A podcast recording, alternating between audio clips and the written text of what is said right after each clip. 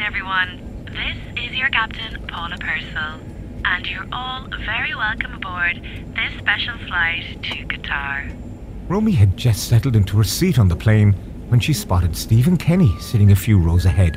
She couldn't believe it. What are you doing just sitting there, Romy? Go up and say hello. He's a nice fella at the end of the day. Obi Roy wasn't wrong. Stephen was regarded as one of the nicest guys in football. But of course, someone had something negative to say. Look, there's no denying Kenny's a nice fella, but I've seen enough of Paul Pogba to know that footballers don't want to be disturbed on a plane. Romy, like so many people, decided not to listen to Graham. She unclipped her seatbelt and walked up to where Stephen was sitting.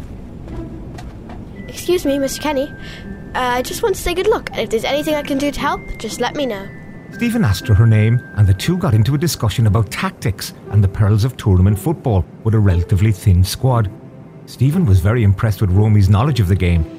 Little did Romy know, but her trip to Qatar was going to get a lot more interesting. And we'll be singing ole, ole, ole, ole, ole. And you know we're gonna ole, ole, ole football. Because Ireland was a last minute addition, they had no preparation time for their first match. A tough assignment against the might of Spain. Meanwhile, in their hotel room where they were staying in Doha, Romy's dad was running late because he couldn't find his phone. Has anyone seen my phone? Has anyone seen my phone? That's a pretty good impression, anyway. I left it on the counter last night. Dad? We're not even here a day and things are going missing. Dad? Oh, this is ridiculous. Dad? Okay, I'm gonna have to take your phone. That's a great idea. Leave me and the kids in a strange city, in a strange country, with no point of contact. Dad? I saw it. Dad? Where? In your car?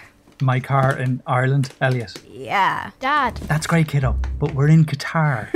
Dad? Elliot, what's so funny? Dad's head were in a guitar. Dad? Look, can we just all agree not to move other people's things while we're here? Dad? Yes, Romy, light of my life. What is it? Uh, can I go to the match with you? No, sorry, sweetheart. Look, I have tickets for the next one, okay?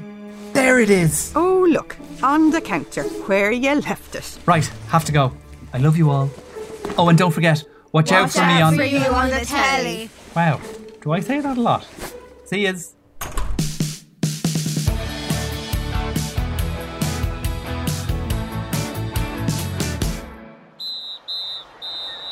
Not the start Stephen Kenny's team would have wanted. After a positive opening, Ireland just couldn't capitalise, and ultimately the quality of the Spanish shone through. It's finished here in Doha Republic of Ireland nil, Spain 3. That was awful. You're not wrong, Romy, and I hate to say it, fail to prepare, prepare to fail. First of all, you love saying that. You do, in fairness, Obi-Roy. And second of all, we had no time to prepare. Fair point. Romy was lying in bed reading some facts about Qatar. Did you know if I lived here, I'd need permission to drive a car, or to travel, or go to college? Of course you would. You're only 10, like. No, even if I was an adult. You mean, like, because you're a girl? Yeah, what's that all about? That's outrageous at the end of the day. I mean, you have to ask yourself, if Pogba was to put in the effort, he'd be able to make a difference here. Graham, that doesn't even make sense. As Romy continued to read, Elliot appeared at her bedroom door. I can't sleep. Probably having nightmares about the match, to be fair. Quiet, Obi Roy. What? Nothing, Elliot. Come on in. A semi regular occurrence, Romy went into big sis mode and tucked Elliot into the bed beside her. We weren't very good today, were we? We weren't, but there were many contributing factors. Like? The players were wrecked for one. We also sat too deep. She should be a pundit. Well, if you can be one. But don't worry, I have a plan. Want to help? Will we get in trouble? Probably. Okay. That's what I like to hear, little bro. Romy? Yeah? Can you read me that fairy tale story again? I can. But it's not a fairy tale, Elliot. This actually happened. Now, you comfy? Yeah. Okay. Once upon a time in the year 1988, in the country of Germany, a little man called Ray did the impossible on a hot summer's day in Stuttgart. Moran will take the free kick.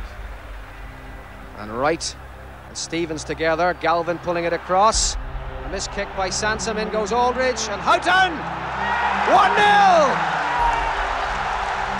And Ray Houghton has got the breakthrough. And Jack Charlton cannot believe it. From the free kick by Kevin Moran, it was confusion all the way as Wright and Stevens got it all wrong. Two jumping for the same ball, and that's what unsettled the English defence. And a superb finish by the little Scot. And it's 1 0 and five minutes on the clock. And just the start that the dreams contained. Ray Houghton scoring his very first goal for Ireland, and what a decisive goal it was. And the English defence in tatters. Can you believe it? From that day on, Ireland would never be the same again. And all because Ray Houghton got the ball and stuck it in the English net. The end. Right, time for you to go into your own bed. Ellie? I guess you're sleeping with me again. Night, little brother. Night, Obi Roy. Night, kiddo. Good night, guys. Shut up, Graham. And we'll be singing ole, ole, ole, ole, ole. And you know there'll be no way, no way we're going home. On the plane with the boys in green, we're off to the World Cup. I am the prize, the boys the king, and they never give up. The world's greatest fans, hear them in the stands. Stomp your feet, sing out, come on and clap your hands.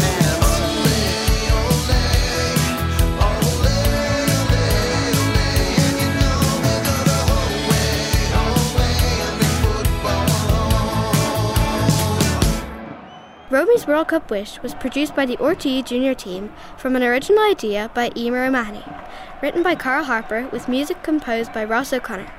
For full cast and crew, head to rte.ie forward slash kids.